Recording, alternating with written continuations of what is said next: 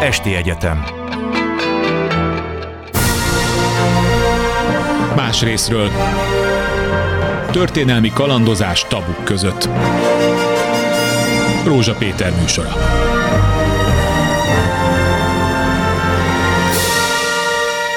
Jó napot kívánok! Éppen a himnusz szövegének, születésének 200. évfordulója van, de amikor megszületett és Kölcsei megírta nagy magányában, akkor persze még ez nem volt a nemzet himnusza, hanem jóval később, 8, jó 80 évvel később lett azzá nagy viták közepette, ami nem véletlen. Úgyhogy úgy gondoltuk Sonfai Péter szerkesztő kollégámmal, hogy Erről most érdemes lesz beszélni, annál is inkább, hiszen Nyári Krisztián író, szervusz. Szervusz, és köszöntöm a hallgatókat. Nem is olyan régen, tavaly valamikor jelent talán meg a könyved. Tavaly előtt. Tavaly előtt a himnuszról, és nem csak a magyar himnuszról, hanem egyáltalán a himnusz, mint fogalom a különböző nemzetek életében, hogy mit jelent. Úgyhogy azt gondoltam, hogy először elevenítsük fel, hogy hogyan született meg a magyar himnusz, milyen sorsa volt, milyen viták voltak, és utána bővítsük ki ezt a beszélgetést Csepeli György, szociálpszichológus professzorral, aki már itt van, és hajlani fogja a beszélgetésünk első részét. Ö, Ugye amikor ez megszületik, eleve a költsei mint nagy depressziós, hát eleve nagyon depressziós hangulatban van, úgyhogy emiatt is nem csodálkozunk azon, hogy ez a világ legszomorúbb himnusza?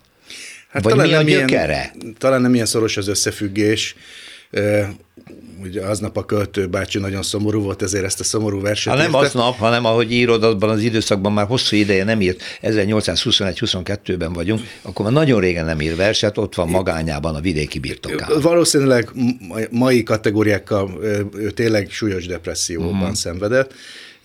Ebben van olyan időszak, amikor két évig a birtokát sem hagyja el, ezen belül fél év, amikor a küszöböt sem lépi el. Kicsivel ezt követően születik a himnusz, inkább az jellemző erre a korszakra, hogy nagyon keveset írt, és nagyon lassan tépelődve tehát a himnusz sem 1823-ban született, ez a, amit ünneplünk, az a tisztázat amikor a végleges, változat? a végleges változat születése. Nagy valószínűséggel ismerve az ő alkotói módszerét, ezt már 1822 késő nyarán, kora őszén elkezdhette írni. Az ő magába fordulásához, depressziójához talán annyi köze van a himnusznak, hogy már hogy milyen lett a végén ez a vers, hogy ebben az időszakban komolyan foglalkozott a nemzethalának a gondolatával is. És ehhez keresett olyan szövegelőzményeket, amire ő reflektálhat, és ezt a, a két évszázaddal, két-három évszázaddal korábbi magyar költészetből merítette. Balassi volt az egyik, Balassi verse volt az kiinduló, nem? Hát ahogy vagy, a, a himnusz, történet, himnusz történetében nagyon sok félreértés van, rögtön egy félreértéssel kezdődik. Olvas egy Balassi verset kölcsei, amiben felszólítja a költő a következő századoknak a a költőit, hogy sírjanak, imádkozzanak Istenhez vele együtt, hogy nehogy elpusztuljon ez a nemzet. Ennek ah. a versnek különböző motivumait, akár szavait használja is. A sose tudja meg, hogy ez nem egy balassi vers. Hát, tévesen a, a, a, azonosították, ez Rimai Jánosnak, balassi tanítványának a verse valószínűleg nem, ke, nem nyúlt volna hozzá, hogyha az nem, nem úgy tudja, hogy, hogy Balassi, uh-huh. akkor fedezik fel Balassit, és neki nagyon fontos ez az előzmény.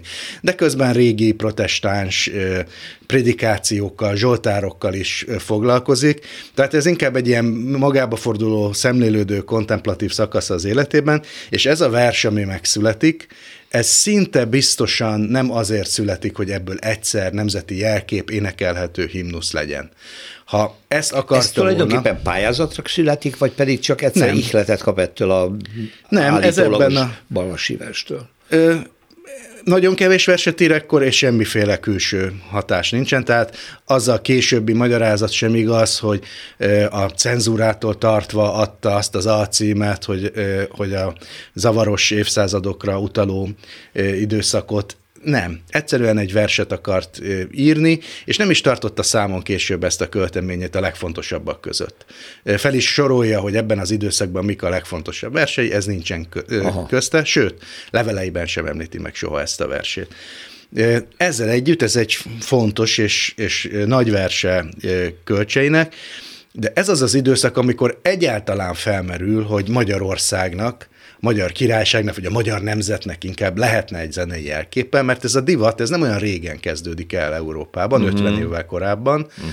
és nyugatról keletre terjed tulajdonképpen. Ugye a brit királyi himnusz az ős. Az az ős, igen. Amire, igen. amire mindegyik himnusz hasonlítani akar, és aztán később, amikor megszületik a Marseilles is, akkor az a másik. Az egyik egy néphimnusz, a másik egy királyhimnusz, és már megvan az osztrák császári himnusz is ebben Ez az időszakban, a Haydnnak a, a Gotterhaltéje, pontosabban egy Haske nevű költő verséhez írott zene. zene, ami úgy születik, ahogy egy himnusznak kell, egy király fölkér egy költőt, meg egy zeneszerzőt, hogy legyen himnusz, és egy év múlva készen áll. Uh-huh. Ehhez képest a himnuszunk nem így születik, és vannak már ebben az időszakban kísérletek, hogy legyen nekünk is. Kisfaludi Sándor ugyanabban az évben, amikor Kölcsei a, a himnusszal szenved, egy évvel korábban megírja a magyar himnusznak szánt versét, magyar nemzeti ének, ez pont olyan, mint egy bármilyen himnusz Igen. itt Közép-Európában, és nem lesz belőle himnusz. A himnuszok általában a nemzet születésének történetét mesélik el többnyire, nem? Vagy, a, ezek a közép-európai himnuszok, igen, azért, mert e, szemben a nyugat-európai himnuszokkal, amik általában egy király dicsőségét hirdetik, vagy egyáltalán a nemzetét, mint a, mint a Marseilles, és inkább ilyen katonai induló jellegű jellegű dolgok. A közép-európai népeket a nemzetté válás egyik korai szakaszában éri ez a divat, uh-huh. amikor még nincsenek független országok. országok igen. Sem a lengyel, sem a cseh, sem a, magyar. sem a magyar, és lehetne sorolni, ezért mindegyikben van egy múltba fordulás, a dicsőséges múlt, és szemben pedig a, a, a, a veszélyek, hogy lehet, hogy elvész az országunk, de és akkor erre különböző hát magyarázatok a nagy állam, az addig beteljesletlen állam, hogy önálló állam legyünk, nyilván ezt hozza, Ezért ezt ez a veszélyérzet beleívódik. Mindig ezekben. valamilyen ö, birodalomon belül, birodalom ellenében is születnek ezek a himnuszok, hát vagy a cári Oroszország, vagy az, vagy az osztrák császárság, ö, Balkánon akár még, a, még az oszmán birodalom is felmerülhet. Mint nálunk is. És, és ö, a e, ilyen értelemben hasonlít ez a hagyományhoz, de ez műfaját tekintve költségverse nem himnusz. Ez nem a dicsőséget hirdeti, ez egy ima egy könyörgés. Hovász. Ezért olyan más, mint, a, és mint, mint az összes többi himnusz, és ráadásul ennek is egy protestáns verziója, egy közben járó imádság. Ugye, a, a, aki református, az ismerheti ezt a formát, hogy a gyülekezetből valaki nek a közbenjárását kérik, a, és, és ő imádkozik Istenhez, hogy bocsássa meg a bűnöket. Tulajdonképpen ez a himnusz. Uh-huh. Valószínűleg Kölcsé Ferenc úgy halt meg, hogy fel sem merült benne, hogy ebből egyszer énekelt himnusz lesz. Voltak olyan versei, amiket meg, ő maga megzenésítetett, mert azt gondolta, hogy énekelt formában jobban hatnak, a himnusznál ez nem jut eszébe. Igen, miközben az országban, hogyha valamit játszanak, akkor a Gotterháltét játszák, ugye, a császári királyi és, himnusz. És onnantól kezdve a magyar királyság, már hogy az osztrák birodalmon belül keresi a himnuszt, és nem véletlen, hogy 20 évvel később még sőt, nem, igen, körülbelül 22 évvel később eszükbe jut, hogy meg lehetne zenésíteni ezeket a nemzeti indulókat, hogy legyen nekünk is egy olyan, mint a God Save the King, vagy akár a Gotthard, hát, de, de magyar legyen. Igen, a Marseille ezek... ez nem merül fel, mint alaptípus. Hát aminek a lefordításáért szegény Versegi Ferenc tíz évet börtönben ült, igen. tehát ez az valóban nem merült fel.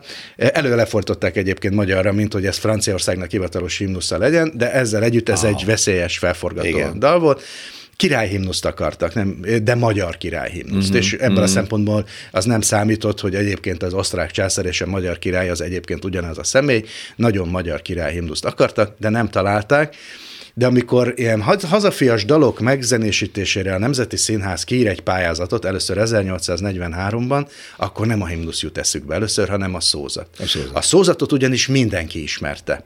A szózat a reformkor csúcspontján születik meg, míg Kölcsei himnusza a legelején, még talán nem is reformkor az, Igen, amikor az ez megszületik. Még nagyon.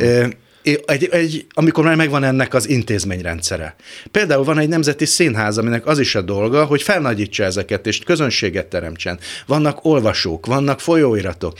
És ráadásul van egy politikai program is, mert ez is szükséges hozzá. Bizonyos értelemben, most nem mennék bele, a szózat a Széchenyi Stádium című művének a versbeszedése, hm. és ezt így is olvasták a korban, és mindenki ismerte. 1843-ban a szózatnak 5-6 zenéje ismert, és énekelték. Ezt külföldi utazók leírják. Amikor ezt a, meghirdetik egy pályázaton, már vannak ismert zenék, de akarnak egy jobbat, a pályázat pedig olyan, mint a mai zenei pályázatok, hogy többnyire az igazán profik nem indulnak el rajta. És Például Erkel Ferenc, a Nemzeti Színház karnagya, az a zsűriben ül, és nem pályázik, és nagyon sok pályamű érkezik, mert a szózatot mindenki ismeri, és nem igazán jók. A legkevésbé nem jó, vagy hát a leginkább jó, vagy, hogy szépítsünk, az Egresi Bénének a verziója, de ezt a profi zenészek nem szeretik.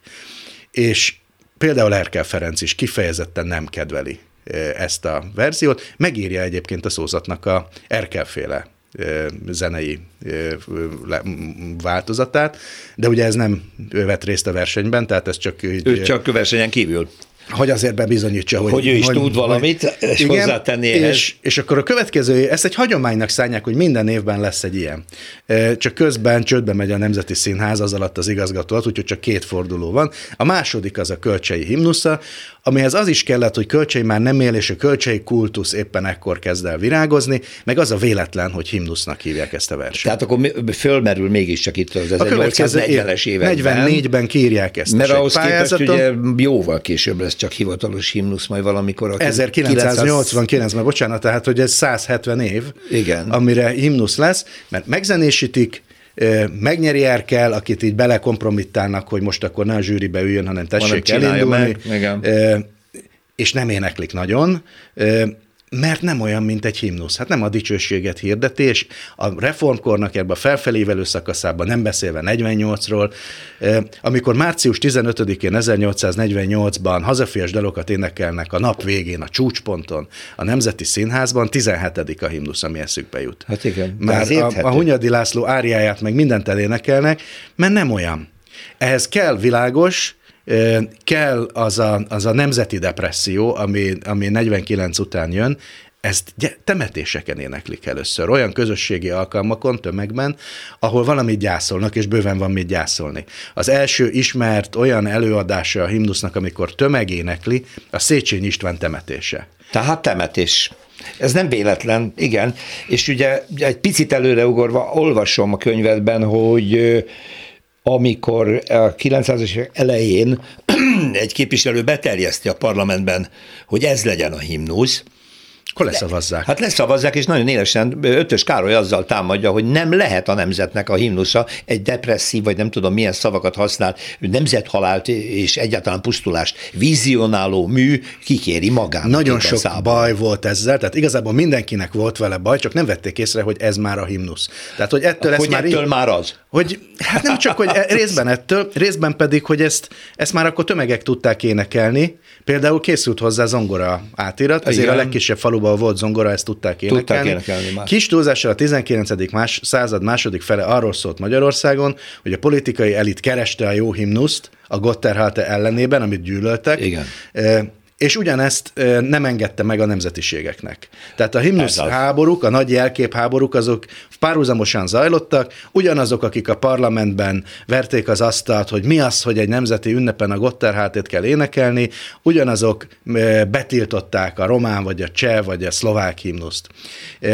És aztán úgy ért véget a monarchia 1918-ban, hogy még egyszer felcsendült a Gotterháte, és, és aztán itt maradt szokásként a himnusz, de törvény továbbra sem született róla. Az első jogszabály az jellemzően a hortikorszak bürokratizmusára, az arról szólt Homan Bálintnak egy miniszteri rendelete, hogy hogyan kell énekelni. Nem azt, hogy ez Nem micsoda. Hogy ez micsoda. Tehát, hogy a hajlításnak hol van a helye, hogy Igen. rá vagy rá legyen az éneklés. 1989-ig ez egy szamizdat himnusz, és ez szerintem egy gyönyörű hagyomány, Nagyon hogy érdekes. ez nincs kimondva. Mindenki énekli, énekli. Hát egyébként a brit király himnuszal is ez van, de nálunk nem így szokott ez történni, azért, mert a politikai elit mindig keresett valami jobbat. Minden korszaknak voltak alternatív himnuszai. Ugye a Horti korszakban a Szép vagy Gyönyörű vagy Magyarország, Igen. a Magyar hiszek egy, nem véletlen, hogy aztán a kommunizmus alatt is le akarták cserélni, és mégis nem hagyta magát, a lengyel mellett a magyar az egyetlen, amit nem cseréltek le ilyen szovjet típusú himnuszra. Igen. Legfeljebb nem énekelték, mert hát a pártaggyűlésen. Valamilyen Isten... kis plebejus ellenállás is fel lelhető ebben a dologban,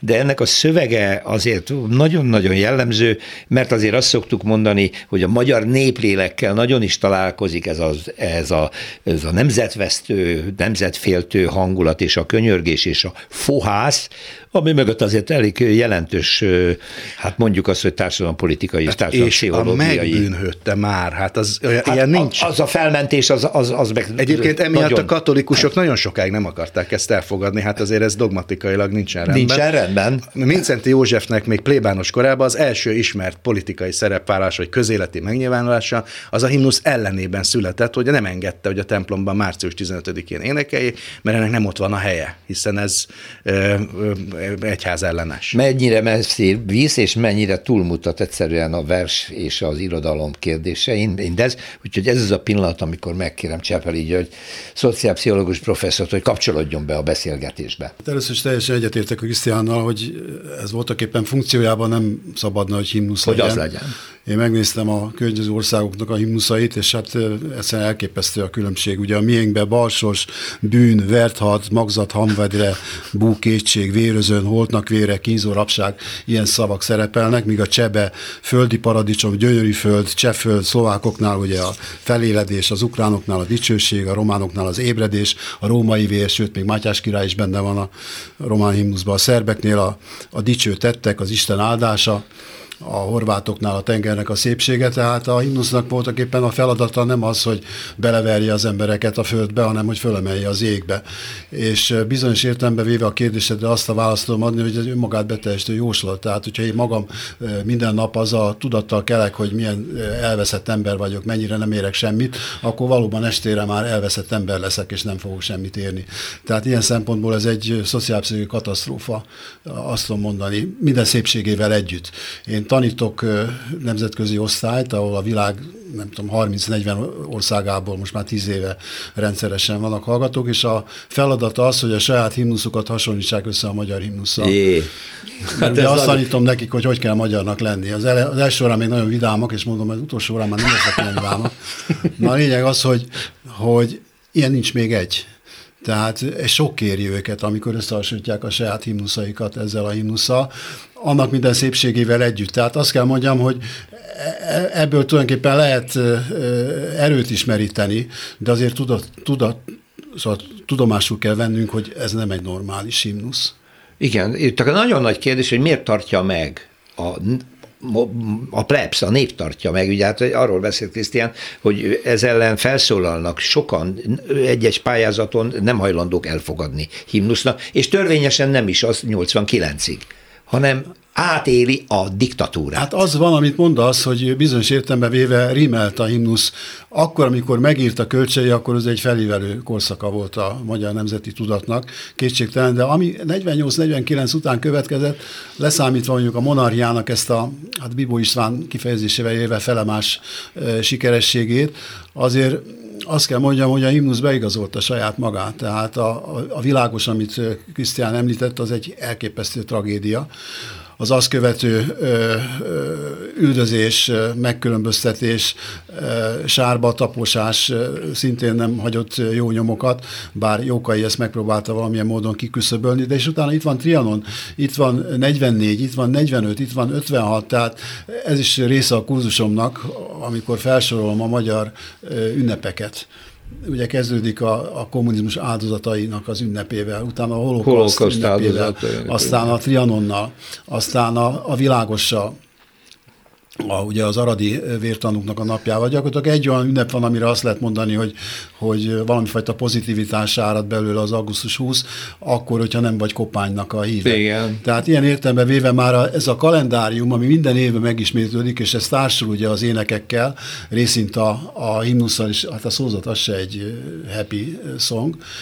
Ilyen értelemben véve az, hogy a, töm, az, hogy a nép, ahogy mondod, ezt igényli, az tulajdonképpen egy kultivációs hatás de ezt most már nem fogjuk tudni megváltoztatni, soha ezzel együtt kell, hogy éljünk, csak azt kell tudjuk, hogy, hogy ez nem normális. De akkor ez egy iszonyatosan visszafogó erő egy visszatartó erő. Egy nem, nem is tudatosul az emberekben, hogy ezek a rituálék, amiket Csepeli György most felsorolt, az ünnepek, a, hozzá a himnusz és még a szózat is, állandóan fenntartja azt a vesztesség érzést, a félelemérzést, és azt, amit nagyon sokszor a mai politika is használ, hogy minket mindenki bánt. Igen, de a, a paradoxon az, azért ezt nem szabad elfelejteni, és ezt a hallgatóim is észreveszik, hogy ez a kollektív szint, de az individuális szint az teljesen más. Aha. Tehát az individuális magyar az, az nem ilyen depressziós, nem ilyen bűntudattal teli, ellenkezőleg semmifajta bűntudata nincsen.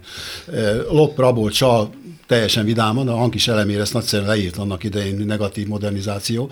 Tehát ilyen szempontból a kollektív bűntudat, az felment bennünket az egyéni bűtök alól. Uh-huh. Ez azért nagyon érdekes, hogy egy irodalmi műben ez így beragad, és a zeneire, a zene szempontjából azért érdekes, mert az eredeti erkeli feldolgozás jóval pattogósabb, gyorsabb ritmus, mint amit ma is. Próbálja követni a himnuszoknak azt a kicsit stílusát, hogy hát, azért az mégis egy mozgósító, meg Ez a verbunkos hagyományon Igen. alapul. A meg, az első gramofon felvételek 1902-1905-ből, ezeket meghallgatjátok, jóval pattogósabb, a mai fülnek idegenül játszották. Az, amit a, mi himnuszként hallunk és számon kérjük, ha valaki nem úgy adja elő, az nem az erkeli, zene, hanem annak a Doknányi Ernő által a 30-as években eh, írott feldolgozása, mert az a gyászene igazán, Aha. ami hát erre a 30-as évekre nagyon jellemző. Eh, és azóta is ezt kérjük számon, és ezért van az, hogy ez például már rájöttek, hogy sportversenyeken azt a gyászzenét azért mégse lehet, és készült egy olimpiai verzió, egy kicsit gyorsabb, egy kicsit másként hangszerelt, más hangnemben, hogy például a férfi is ki tudja énekelni. De vitákat is váltott ki, nagy vitákat, hogy ez a felgyorsított változat, ez idegen tőlünk, és komoly szaktekintélyek tették le a voksot, tessék az eredetit. Hát igen. Ami meg nem az Ami eredeti, az eredeti, az a doknányi. a doknányi változat. Nekünk ugye moács kell. Hát, lehet így is definiálni egyszerűen. De akkor a mindenkori politika viszonya ehhez a depresszív állapothoz, ez a, a fenyegetettség állandó hangsúlyozása, hogy ne legyek aktuális, de nem tudok nem az lenni, hiszen hát ez a Fidesz által súlykolt, folyamatos, militarista szemléletű megközelítés is tulajdonképpen ugyaninnen ered szerintem, nem? Tehát ez egy hagyomány. Nem tudom, én nem mennék bele aktuálpolitikai fejtegetésekbe. Itt a lényeg az, hogy valamilyen módon a mindenkori politika megpróbálja ezt a fajta depressziót ellensúlyozni. Tehát a sportmánia nyilvánvalóan ezt a cél szolgálja. Akkor most ez a középhatalmi... Igen, vízió, ha úgy tetszik. Deliráció vagy illúzió, ez is az. Tehát megpróbálják valamilyen módon semlegesíteni ezt a kollektív depresszivitás, de szerintem a megoldás az a civil társadalom sikján születhetne. Tehát a rossz úton jár a politika, amikor, amikor beavatkozik ezekbe a folyamatokba. Ezt tudomásul kell venni, hogy ez van, és a, a boldogságot az egyén szinten kell keresni, nem a nemzeti szinten. És még egy dolog eszembe jutott, hogy, hogy azért a akár a rendszerváltás után különböző kormányok próbáltak, ha nem is alternatív himnuszokat, de ilyen optimista dalokat him, himnuszpótlékként ajánlani. Ilyen volt a szocialista kormányok alatt is, volt több próbálkozás a, a mostani Orbán kormányok alatt is, Barackfada, meg nem tudom én micsoda, ezekből soha nem lett semmi. Az egyetlen, amiből lett valamilyen kollektív, ö, ö, hasonló himnuszhoz hasonló dolog, az a Nélkület című foci induló, ami szintén egy depressziós szám, ami ugye az. egyedül vagyunk, az is arról szól. Sem véletlen, hogy ezt választottak ki belőle először a, a, a, a foci rajongók közössége, de az már túlmutat magán, mert már mindenféle közösségi alkalmakkal is éneklik, mert ugyanarról szól, mint a himnusz. Igen. Erre van szükség, úgy tűnik. Igen, és ennek a gyökerei, ezek tényleg nagyon mélyek, és összefügg azzal, amit mondasz, hogy egyedül vagyunk. Ez nem egy plusz a szolgán. Tehát az, hogy indoeurópai nyelven beszélünk, a struktúrája a nyelvünknek teljesen más, ráadásul a, a rokonainkat, a finneket se értjük. Tehát ilyen értelembe véve ez, ez nem egy képzelt Egyedül lét. nem egy képzelt világ, és lehet, hogy ez bizonyos értelembe véve kompenzál bennünket a, az egyedül valóságunkért, hogy milyen különlegesen gondolkozunk saját magunkról. Hangsúlyozom, individuálisan viszont nagyon is élelmesek, és nagyon is Igen. optimisták vagyunk. Ez egy nagyon érdekes ellentmondás, amit Csepeli György fejteget, hogy a, a, az egyéni létszintjén nem jelenik meg, és nem hatja át az egyéni életet. Sem ez a fokú depresszió, lemondás, sem az állandó fohász igénye, hanem egy élelmes, helyezkedő, ügyes, Nota benne ugye az elhíresült amerikai mondás, hogy ki a magyar, aki előtted lép be, mögötted lép be a forgajton, és előtted lép ki, stb. Tehát, hogy, hogy ez nem érvényesül az egyéni boldogulások szintjén, vagy nem hagyja azt át. Úgyhogy Nyári Krisztiánnal és Csepeli Györgyel folytassuk innen a beszélgetést. Mennyire identitásképző a himnusz? Arról beszéltünk, hogy borzasztóan idegen minden himnusztól a magyar azért ott kezdeném, hogy kölcsei idejében, bár nyilvánvalóan nem függetlenül az ő lelki alkatától, ez nem egy hurrá optimista vers, de mégis közösséget kínál, mégpedig a nem nemesi származású magyaroknak. Az, hogy mindenki azonosulat azzal, hogy Árpáddal jött be, ez egy merőben új gondolat.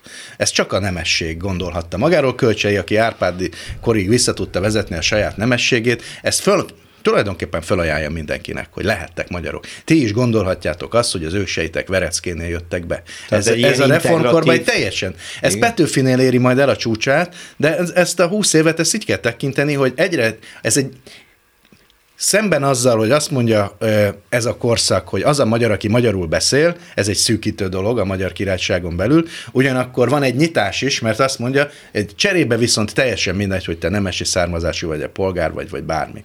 Uh-huh. Felkínálja a magyar nemzethez való tartozást ezeknek a korábban, hát legalábbis politikai értelemben nem a nemzethez tartozónak nyilvánított csoportoknak. Ez aztán hozzászokunk és megszűnik, de azért az elején azért az, ez egy egy fontos dolog, hogy, hogy ebben van egy gesztus, hogy, hogy te is lehetsz magyar. Igen, szóval a himnusznak van egy olyan értelmeben közösség teremtő ereje, hogy kijelöli azt a teret és azt az időt, amelyen belül mi magyarok lehetünk, és valóban mindenfajta előzetes megközött, megkötöttség nélkül. Tehát van egy asszimilációs erő, mert ugye a himnuszban benne van a Kárpát-medencének lényegében a teljes demográfiája. Benne van a történelme. Most az, hogy ez negatív, meg, meg vérözön, meg ilyesmi, ez egy másik kérdés, de ez a metafizikai tér az ad az embernek, ha magyar, egy otthonérzetet és az otthonrészet azért nagyon fontos, mert az állattal szemben nekünk nincsen genetikai meghatározottságunk, hogy hol érezzük magunkat jól vagy rosszul. Ezt a mi kultúránk teremti meg. És ezt a funkciót a himnusz maximálisan ellátja. Otthon teremt számunkra az otthontalanságban. Jó, ezt általában a himnuszok beteljesítik. Nem mindegyik. Nem mindegyik? Nem mindegyik. Nem mindegyik. Ez ebben a, ebben a tökéletes összhangban, hogy egyszerre a teret és az időt konstruálja, ezt nem. Vagy a teret, vagy az időt. Egyébként a legtöbb himnuszban ez nincsen benne, ott az van, hogy ki, te, ki jelképezi a nemzetet, és mi büszkék vagyunk rá. Ez lehet a király, lehet, lehet valami elvontabb dolog, de nincsen egy ilyen, hogy megmagyarázza, hogy mi kik vagyunk. Ez azoknál a, a nemzeteknél szükséges, ahol ez magyarázatra szorul. Mert például el kellett dönteni a 19. század elején, hogy magyar-e az, aki a magyar királyság polgára, polgára de nem magyarul, de nem magyarul beszél, beszél magyar-e az, akinek nincsen kutyabőre, és, és erre születtek megoldások, ráadásul egy nem független országban. Ahol egyébként ténylegesen veszély volt az, hogy ez eltűnhet, mint, mint önálló nemzet, mint önálló kultúra. Az 19. Hát ez, század elején. Ö, akkor vegyük azt, hogy Csepeli György azt mondtad, ugye te össze is hasonlítottad szövegszerűen is a környező országok, kelet-európai országok, Kínuszát, stb. stb. Hát egy nem létező, államilag nem létező nép, egy szlovák akkor ugyanezt a kérdést még depresszívebben kellene, hogy kezelje, és nem így teszi. Nem, bár hozzá kell tenni, hogy a szláv himnuszok között is van egy ö, furcsa kölcsönhatás. Igen. A lengyel himnusz dallama és azonos verseknek a fordítása, tehát ott az egy igazi, az himnusz, egy igazi himnusz keringő. Hát, még a 70-es években is Jugoszlávia és Lengyelország himnusza ugyanarra a dallamra, két különböző szövege ugyanaz volt. Tényleg? Tehát, mert a pánszláv gondolat az, az alakította Aha. nagyon ezeknek a himnuszoknak a, a szövegét. Egyébként is ez a himnuszoknál van, itt szó volt a finn hatásról, hogy nekünk nincsen rokonunk, a finnek Például a szózat egyik fordításából csináltak himnuszt. A mai napig ez a finn himnusz, mert arra ők tudtak reflektálni. Fordítva nincsen kölcsönhatás. Ez nagyon érdekes, tehát, hogy egy, egy, egy, egy olyan nemzet, amelyik küzd azért, hogy önálló államisága legyen egyáltalán, akár a lengyelek száz nem tudom hány éven keresztül szenvedik az, hogy nincs Lengyelország, szlovákokról is, egyelmekről is elmondhatjuk. Majd De mi a lengyel himnusz? Nincs még veszve Lengyelország. Igen, mi a igen. magyar himnusz? Hát, hogy veszve, veszve van. van Magyarország, igen. igen, igen. Miközben a magyar államiság az még a török hódoltság idején is, ha korlátozott földrajzi értelemben, de mégiscsak megmarad és folytonos. Igen, szóval valóban a, a, a lengyel az hasonlít a magyarhoz, hogy fölveti a lehetőségét annak, hogy, hogy te nem vagy, vagy hogy ti nem vagytok. A szlovák eset nem, ott, ott egyszerűen csak a, a, felnéznek a, a táplára, és azt mondják, hogy hát igen, Szlovákia. és ráadásul ugye mindig vannak teljesen értelmetlen nacionalista viták, hogy mi a szlovák himnusz, mert ez egy magyar népdal is.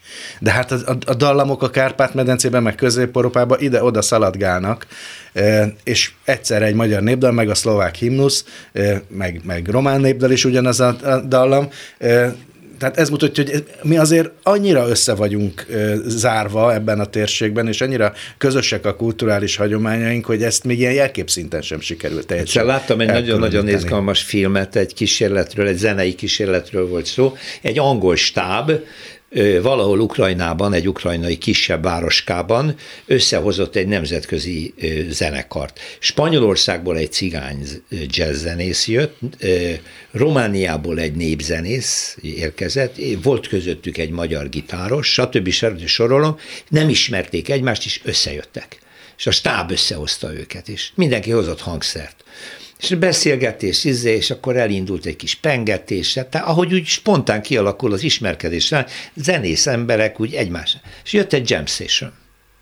És a jam session vége az volt, hogy egy zenét játszanak elképesztően izgalmas volt, ahogy egymásra tudott épülni egy, egy, egy, egy jazz alapú, népzenévt integráló, legkülönbözőbb tájegységekről érkező motivumokkal egy nagyon, nagyon izgalmas együttzenélés jött létre. Az az érdekes, hogy ez tulajdonképpen benne van a himnuszban, úgy, hogy ezt azért nem azonosultak vele sokan a kölcsei versen, mert nagyon protestánsnak találták. Az egész metafora világa, meg minden.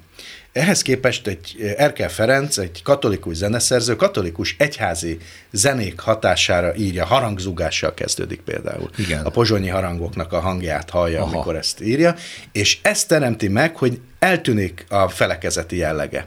Tehát, hogy azonosulni tud vele. Tehát és akkor, Erkelnek köszönhető akkor? Hát a kettejüknek Vagy... együtt. Az, hogy, hogy mivel a kettő egy, egy műalkotást hoz létre, minden, aha, tud aha. vele a két legnagyobb felekezet is azonosulni. És aztán utána pedig egyébként minden felekezet, ezt egyébként előbb játszák a zsinagógákban, mint a katolikus templomokban. Mert, mert kínál egy azonosulást a zsidó vallásúaknak Ezt is. akartam mondani, hogy, hogy ilyen értelmű ez a protestáns szál visszamegy a zsidó szálhoz, a zsidó bűntudathoz, és az az erő, ami a zsidókban működött az asszimiláció irányában a monarchia idején, az többek között a himnuszból árad. Hmm ez identitásképző. Így van. Tulajdonképpen. Hát ez borzasztó érdekes és ellentmondásos. Mindennek ellentmond, ami egyébként a, a, a nép soraiban, akár az antiszemitizmus újra és újraéledését nézem, akár a nemzetiségiek egymás közötti idegenkedését nézem, hogy az a politikai integráció milyen nehezen jön létre, ami egyébként a kultúrában meg ott van ezek szerint. Igen, szóval a himnusz antiszemitizmus ellenes, azt kell, hogy mondjam. Hát ez borzasztó izgi kísérleteztek azzal, hogy a himnuszt tegyük kortárs zenévé. Voltak erre kísérletek. Szintén nagyon nagy ellenállást látott ki. Igen, miközben... De miért? Hát miért kell nekünk ragaszkodni egy ilyen arhaizált formához? Miközben, ugye például Amerikában, Franciaországban az teljesen magát értetődő, hogyha egy előadó előadja a, saját ország himnuszát, hát az amerikai hajlításokkal, azt nem már tudom, csak éppen dél-afrikai ne, népzenekén nem hallottam, mindenképpen. Nálunk megkövezik, hogyha egy kicsit Meg. is eltér attól, ami egyébként nem az eredeti himnusz zenéje természetesen, hanem a dolog. De ez miért van? Hát mert van egy ilyen szakralitás a, himnuszban, és ezt nem tudta levetkőzni. Most, ahogy ezt a beszélgetést hallgatom, meg magam is részt veszek benne, hogy egyre jobban megszerettem a himnusz, meg kell mondjam. Én nagyon szeretem. Egyre jobban megértem azt, hogy, hogy mitől, hogy mitől olyan mély szemben a, a többiekkel, amelyekre a mélység nem jellemző. Tehát ilyen értelemben véve akár büszkék is lehetünk arra, hogy mi milyen depressziósak vagyunk kollektív szinten. Most én is visszaidézem néhány sorát, meg azt, hogy hányszor énekeltük gyerekkorom óta, milyen körülmények között, akkor azt kell, hogy mondjam, hogy lélektanilag egy nagyon ravasz dologról van szó. Ezt sem szövegében, sem zenében nem lehet szinte könnyek nélkül elmondani. Na most abban a pillanatban nagyon magasfokú érzelmek keletkeznek. Ha pedig magasfokú érzelmek, akkor ez egy azonosulás az ügyjel, és ezáltal ragaszkodom az eredeti formára. És ne felejtsük, hogy az első verszak, amit igazából himnuszként énekelünk, az egy önfelmentéssel zárul. Hát Megbűnődte már a nép a múltat, jövendőt. Tehát tulajdonképpen kínál valamit a végére, hogy nagy a veszély, és nagyon sok rossz dolog történt, mindenki ellenünk van, de tulajdonképpen már annyi rossz történt, hogy már igazából meg föl, vagy föl, igaz, felmenthetne már minket a teremtő. Hát sőt, azt mondja előre ez a szöveg, hogyha nagyon ö, cinikusan értelmezem, hogy bármilyen bűnt elkövettünk, majd már mi előre megkaptuk a felmentést. Igen, és hát ez valószínűleg egyéni szinten is adhat egy ilyen felmentés tudatot. És ez összevág azzal, amiről Gyuri beszélt, hogy miért más a, a kollektív, meg, a, meg az egyéni e, tudata a, a magyaroknak. A, volt kísérlet arra is, illetve hát van az Európai Uniónak himnusza, ugye? az is egy döntés kérdése volt. Én nem érzem, hogy bármikor, bármilyen pillanatban ennek hasonló, integratív, identitásképző, és még csak érzelmeket is igazából előidéző hatása. Szóval ezt nem nagyon lehet megteremteni. Hát az Európai Unióval sok baj van, hát igen. de a legnagyobb az, hogy lényegében véve arra a kérdésre, hogy ki vagy te, nem tudott európai választ adni. És ez látszik a szimbólumtárban, ugye az ászló teljesen nevetséges, látszik az euróbank jegyeknek a, a szimbolikájában, látszik a himnuszban, tehát az az örömóda nem olyan nagyon egy, rossz. Az egy ilyen technokrata. Az örömóda nem rossz, persze, csak nem, nem lép az egy himnusz. Erre a válasz nem ad, erre a kérdés nem ad választ. Kétségtelen, igen. Ha már itt adtunk, azért hozzátenném, hogy ennek van magyar vonatkozása természetesen. Kisföldi Sándor magyar szüretelő ének című korabeli popslágerének az átdolgozása. Az örömóda. Tényleg? Tényleg, megvan azt, hogy hogyan dolgozott rajta először Beethoven, mi volt az első átirat, és ez a motivum ott van az örömódában. Persze akkora különbség van, mint Beethoven és Kisfaludi között, Gondolom. de a motivum azért a miénk, ezt nem árt a legalább. Hát ha már Nyári Krisztán ezt említette, nem mondhatunk ezt. Hogy jutott ez el Beethovenig vajon? Úgy, hogy ezt kiadták Lipcsében, ez tényleg egy korabeli popszám. Ja. E, és, és akkor ő feldolgozta, megvan az a zongora átirata, ami már sok, van sokkal jobb, mint Kisfaludi, akit nem a zeneszerzői tevékenységért szeretünk elsősorban, és aztán pedig ez a motivum jelenik meg. Ő nagyon kereste azt, hogy, hogy akkor a, a Schiller versből mi, hogyan lesz örömóda, és, és ott van benne, tehát nagyon világosan ott vannak a zenei motivumok. Na, csak mi már hatottunk az Európai Unió himnuszára, viszont még nem. még nem történt meg. Jó Egyébként kisebb közösségeknél viszont működik ez, hogy megjelenik himnusz. Igen. Igen, tehát hogy, hogy a, ezeknek a zenei jelképeknek van közösségteremtő ereje. Jó, hát már eleve, ugye, amit most említettél, ez a legújabb a foci, foci drukkerek választották maguknak ezt a, mi is a címe, minden felejt. Nélküled. Nélküled című dalt himnusznak, egy fociklub mindig választ magának egy dalt, vagy irat, mert az is előfordul, tehát, hogy kis közösségek igénylik Tudjátok, azt, mi hogy... az izlandi foci himnusz? Nem. A Montmarti Ibolya. Ma önről álmodtam megint ezen a dallamon énekelnek saját nyelvükön valamit. Tehát ez mutatja, hogy, hogy nem tudsz olyan jelképet választani, hogy csak a tiéd. Hát ez ide-oda mozog. A másik ilyen kedvencem az, amikor a, a izraeli himnusznak a dallamára éneklik az Íredent a Felvidéki Táj című dalt a, a, Ismerős Arcok nevű együttes rajongói, és nem tudják, hogy az izraeli himnuszt éneklik.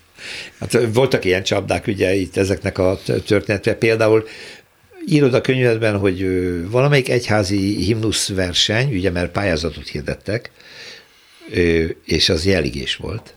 Melyik is? Melyik egyház is? Talán a katolikus himnuszt nem, keresték. Nem, nem, ez a evangélikus egyházi himnusz, ugye a himnuszok először egyházi közösség teremtő igen, igen, volt, igen. Tehát már nem egy, egy Zsoltár, de még, de még nem nemzeti himnusz, és a erős vár, ami Istenünk, ugye az ez az, az evangélikus himnusz. Ez az, és kiírtak egy pályázatot a 30-as években ennek magyar fordítására, mert, mert csak régi fordítással létezett. Jelégés pályázat, el is készült, kiválasztották, meg is azt így is éneklik, de mivel névtelen volt, nem lehetett tudni, hogy kiírta, a 60-as években derült ki, hogy József Attila fordította, ami azért szép, mert egy görög-katolikus vallásban keresztel, de alapvetően nem hívő ember fordítását éneklik egyházi himnuszként az evangélikusok. Ez egy, ez olyan szép történet, ezért kértem Nyári Krisztiát, hogy ezt elevenítse föl, mert oda szeretnék visszakanyarodni, hogy, hogy ez az identitás képzés a kultúrán keresztül nagyon jól tud működni, vagy nem. A himnusznak ha a mai világot nézem, amiben ma élünk, egy globalizált, ráadásul jelenkorban nagyon szétesőnek tűnő világ, Csepeli Gyuri említette, hogy azért mennyi baj van az Európai Unióval is, amitől azt vártuk, hogy egy új, új közösségként fog megjelenni az életünkben. Van még ennek, vagy lehet-e ezeknek a nemzeti keretek között újra feléleszthető identitásképző kulturális elemeknek, mint dalok, színház, irodalmi művek, vagy netán himnusz megtartó ereje? Abszolút. Vagy pedig megyünk szét? Nem, abszolút van, mert, mint mondtam, egyébként a transzcendentális hajléktalanság állapota következik be, ami maga a szorongás, maga az idegenség. És ez ellen hát keresni kell a helyet, keresni kell a pontot, ami bizonyos szempontból megtart engem, és ilyen értelemben ezek a nemzeti himnuszok ezt a funkciót ellátják, és a magyar, mint erről beszéltünk, talán jobban is ellátja, annak ellenére, hogy pozitív érzés sokat nem ad, de viszont az, hogy te ki vagy, erre egyértelmű választad. Ez ma lehet újra fontos, ezek szerint. Szerintem most is fontos, nem? Soha nem vesztette el a fontosságát. Nekem van olyan élményem, vagy, vagy generációs élményünk szerintem, hogy mi a 60-as években, amikor egy globális új kultúra, a beat kultúra kezd elterjedni, és annak a zenei változata tényleg tömegeket hódít meg, akkor ebben nagyon nehezen kezd valamit az akkori idősebb korosztály, és Vitányi Ivánok volt egy nagyon jó megfogalmazása, a Beatlesekre utalva, hogy ezek mit csinálnak. Azt mondja, ezek újra maguk, a, a, az, az saját zenéjüket játszák. Nem másolnak, nem tradíciókat vesznek át, hanem megtaláltak valamit a korosztályuknak és a kornak megfelelő saját zenéjüket játszák. De ez nem mond ellent annak, amit mondtam. Én annak idején csináltam már ilyen nemzeti tudatvizsgálatokat, és egyértelmű volt, hogy a Imnusz abszolút versenyképes. Tehát minden új, újabb és újabb korosztály számára Szóval a kettő az. nem úgy van, hogy Beatles vagy, vagy Erkel. Nem választás kérdése, hanem egymás mellett van. Így van. És ráadásul ne felejtsük el, hogy ez egy, nem egy archeológiai lelet, tehát ez egy élő műalkotás, ebben az hogy folyamatosan változik. És nem csak úgy, mint hogy Doknány idejére lelassult, hanem a szokások. Az, hogy látom sportolókon, hogy szívretett kézzel éneklik egyre inkább, mert látják, hogy máshol is ez a szokás, de lehet, hogy 50 év múlva már ez lesz az alap. És hogy nagyon sok ilyen fajta változás van, az, hogy fölállunk a himnusznál, az nem magától értetődő, az a millenniumkor jött egyébként egy ilyen színházi, hogy mondjam, beépített embernek köszönhető, aki egy színházi előadáson először fölállt, és akkor azt látták, hogy föl kell állni. Tehát, hogy ez, ez, ez egy élő műalkotás pont azért, mert jó jelkép, egy, egy nagyon jó jelkép, amit nagyon sokan magukénak éreznek, talán ez a legkevésbé megosztó jelkép az ászló mellett természetesen. És a legismertebb magyar műalkotás egyben, hát szerintem nincs hat évnél idősebb magyar ember, aki ne, ne tudná, hogy ez a himnusz. Na jó, hát ez azért van, mert a... Meg, hát az iskola hát, ünnepélyek, ugye hát elkezdődik. Nyilvánvaló. Hogy... Szeptemberben végződik júniusban, és van a szegények kapják a imusz, meg kapják a szózatot dupla adagban. Igen. Hát ez, ez egy... Nekem tíz évben kikerült, amire a fülemből sikerült kivenni azt, hogy a múltat jövendőt után rögtön elkezdeni a szövetségbe fort szabad köztársaság, mert rögtön utána rögtön a utána indították el, igen. igen. Énekelni, ami még mindig jobb volt, mint amikor az éneknél, ugye a 56 előtt az volt inkább a divat, hogy nem énekelték a szövegét. Igen. É, és ezért volt olyan euforikus, Csak a dallam hogy 56-ban az utcán lehetett énekelni. Volt egy ellenzéki funkciója a himnusznak, egy nemzeti platformon, ezt se szabad elfelejteni, és hozzátartozik a, a történetéhez. Sőt, a határon tűni magyarság számára meg szín, még egy plusz hozzá tartozott ehhez, hát ott, ott betiltották sok helyen, meg ha nem is tiltották be, de gyanús volt, meg büntetés járt érte. Nagyon érdekes, ugye, ugye évekor eljátsza a rádió. Igen. Ez 1930-as évek óta, lényegében a rádió indulása óta így van, de az első években nem így volt. Mert az akkori magyar rádió ezt nem akarta, mert azt mondták, hogy ünnepélyes alkalmakor kell ezt csak játszani, mi az, hogy minden éjszaka. Kikövetelték a hallgatók, leveleket írtak, tehát azt hinnénk, hogy ez a horti rendszer sajátja, hogy akkor minden év. Nem, ez nem ezt a hallgatók akarták, és ellenállt, ugye Kozma Miklós volt a rádió vezetője, egy felvilágosult, nagyon jobb, de nagyon felvilágosult ember, és ő nem akarta. És kikövetelték. Szóval, hogy általában utat tör magának, és tényleg egy ilyen alulról jövő igénynek. Igen, meg az jutott eszembe, hogy említettétek ugye a szocialista korszakot, tehát a szocialista tábor korszakát, amikor ugye ennek a tábornak a ideológiai alapon létrejöttek a szimbólumai. A dalok, a zászlók, a fényképek, stb. stb. És ezek bizony egy birodalomnak a szimbólumai voltak, aminek az e- súlya alatt éltünk, és mégse tudta elmosni. Nem, a címer az áldozatul esett. Az igen. De a igen. Rákos ugye mindent megpróbált, és fel, úgy tudom, Kodálynak felajánlotta a. Kodály, hát a legjobb, szerencsére... De ő visszautasította ugye, állítólag. Két forrásból megírta Kodály is, meg, meg megírta I. és Gyula is, mert őket jelölték ki, szerencsére jó ízléssel. És leültek, és, igen. és visszamentek. Képzeljétek el, a Rákai Filipet kérnék fel erre. Visszamentek, és, Bocsánat, és azt mondták, hogy jó a régi. És, és valamilyen, valamilyen Révai azt mondta, hogy jó, hát akkor nem. Akkor meg maradjon. Ami ez persze kellett, hogy a magyar kommunistáknak ez a népi eh, romantikája az ugyanúgy jellemző volt, tehát hogy ők ezeket, ezekhez nem nagyon nyúltak ami, ami csak menthető volt. Most nyilván a, a kettős kereszt azért kicsit sok lett volna a címerbe, azt lecserélték, de alapvetően nem nyúlt. Tehát a zászlót is lecserélték volna, meg hát van, van, volt egy pár szocialista ország, ahol, ahol igazi nagy régi jelképeket lecserélték. Érdekes módon a lengyelek meg mi megúsztuk. Igen, én emlékszem arra a korszakra, amikor egy vita keletkezett egyetemisták körében, hogy a 48-as forradalmat és a szabadságharcot március 15-én megünnepeljük, ezt ugye a komcsik se lehetett eltörölni. Forradalmi fősági nap. For, hát nem, nevezték mindenek, de hát ezt még anélkül, hogy az ember ezt végig gondolta volna, ezt kidobta ezt a fogalmat magából. Még már úttörőként is kidobta, mert érezte a hamisságát. És akkor az a vita indult el, hogy jó, rendben van, március 15, minden oké, okay, na de ott van 21 a tanácsköztárság. Azt mindenki letolja már, bocsánatot kérek, az csak a hivatalosságnak az ünnepe, az csak egy ráerőltetett dolog, annak semmiféle nemzeti identitás képző ereje nincsen, holott ha valaki tanulja a történelmet, akkor a első világháború utáni katasztrófában, a tanácsköztársaság időszakában voltak olyan tettek, lépések, akár a területek megtartásáért, amiket nem kéne kirekeszteni a nemzeti történelemből, de nem ütött át valahogy, nem tudott átjönni. Tehát miért? Hát túl rövid ideig tartott, túl megosztó volt, és nagyon sok kárt okozott. Hát szóval a vörös szín azért nem nemzeti szín. Hát nem azt mondtam, hogy nemzeti szín, csak és, hogy és le van öntve. butábbak voltak e tekintetben, mint a rákosiék, mert például a himnuszt azt rögtön nem betiltották, de az internacionálét tették meg. Az igaz, igen, és akkor az egy ilyen idegen dolog ráerőltetve. Akkor még egy utolsó kör. De nem, az, a, amit lehetett volna, nem, ugye amikor visszafoglalták felvidék egy részét, akkor ebből nem próbáltak nemzeti tőkét kovácsolni. Ez igaz, ez igaz. Ugye megtörtént, de, de nem kísérte az a nemzeti eufória, vagy az az integratív gondolkodás, hogy akkor ez Jó, a... Lehet, mond... lehetett volna. Lehetett volna, hát pontosan erről van szó, hogy miközben Trianon csiratjuk, azt mondjuk, hogy ezek meg gaz, gazemberek voltak, holott. Na mindegy, ez tényleg már nem a himnusznak a gondolatköre. Csepeli Györgyel és Nyári Krisztiánnal egy utolsó kört szeretnék arról, hogy akarjuk, nem akarjuk, ez a világ globalizálódik. Ami körülöttünk van, az összes válságával együtt egyre inkább globálisan működik, akár kommunikációs téren, akár fizikai értelemben, a kereskedelmet, meg mindent nézem.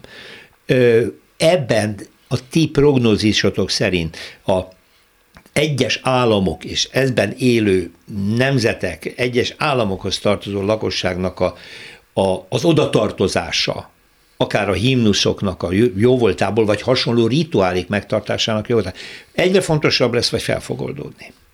Én már ebben az ügyben nyilatkoztam az előbb, én szerintem egyre, foko, egyre fontosabb lesz. Ugye, ha csak most veszem a keleti határainkon zajló háborút, ez egy olyan szorongás mennyiséget szabadított el Magyarországon, és bizonyos szempontból ez a szorongás ez terjed kifele nyugatra, hogy a menedék az, az, az rettetesen fontos, és nincs más menedék, csak ez. Aha. Még azt is el tudom képzelni, hogy nálunk nem, de ahol, ahol megvan az adottság, hogy nemzetállami szint alatti.